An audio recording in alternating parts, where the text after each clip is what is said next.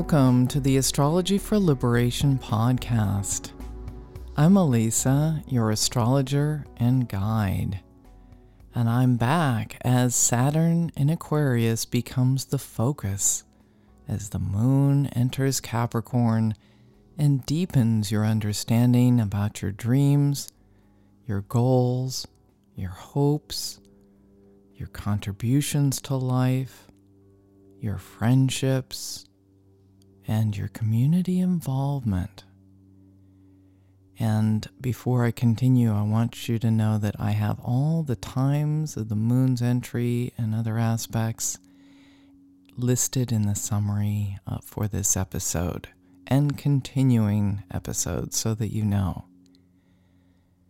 So, of all the planets, Saturn is probably the most feared for its lessons as the wise timekeeper and constant reminder of personal responsibility, Saturn teaches you to identify your fears and move through them anyway. Because it's one of the most powerful ways for you to grow. In the serious reality that Saturn is always very heavy with, Saturn simply wants you to know what's possible when you move through challenges and accept the work that needs to be done.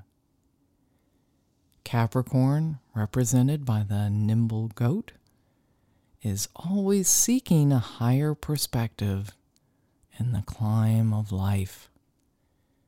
Capricorn and its ruler Saturn knows how to set intentions to achieve the next level.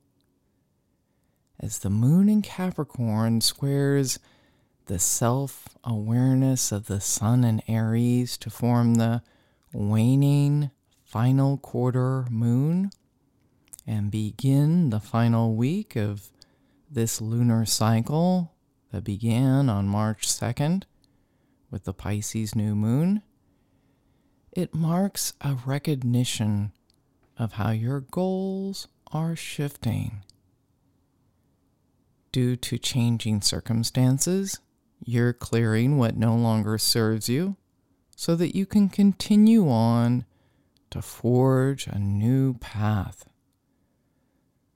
The final quarter moon in Capricorn is a somewhat miserly moon like an elder who has seen hard times, you may hold on to what you have, fearing what that what you may need ahead.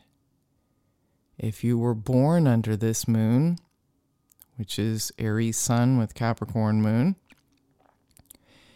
you may have had real experiences of not having enough.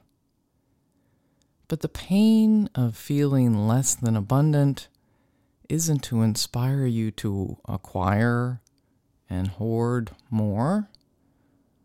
In the times that you aren't as wealthy as you would like, you have an opportunity to see the inherent abundance that's all around and within you, and the treasures that can never be bought, like true friends, easy companionship, free time, good health, real passions, and high self esteem, to name a few.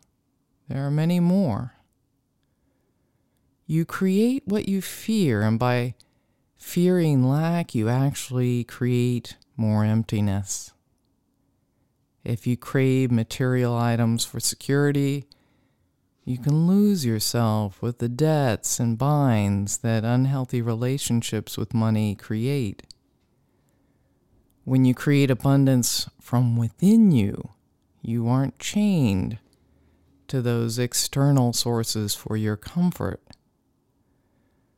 So, this moon is about the cost of the energetic strings that bind you to what you receive and are able to give in the world. And Mercury in Pisces creates a philosophical sextile with the transformative power of Pluto on Saturday morning and deepens the conversations about what's true for you. While the moon in Capricorn reflects how we resist change as it squares outlier 10th planet Eris and conjuncts Pluto, also on Saturday. Recognizing there will be different perspectives is a part of this time.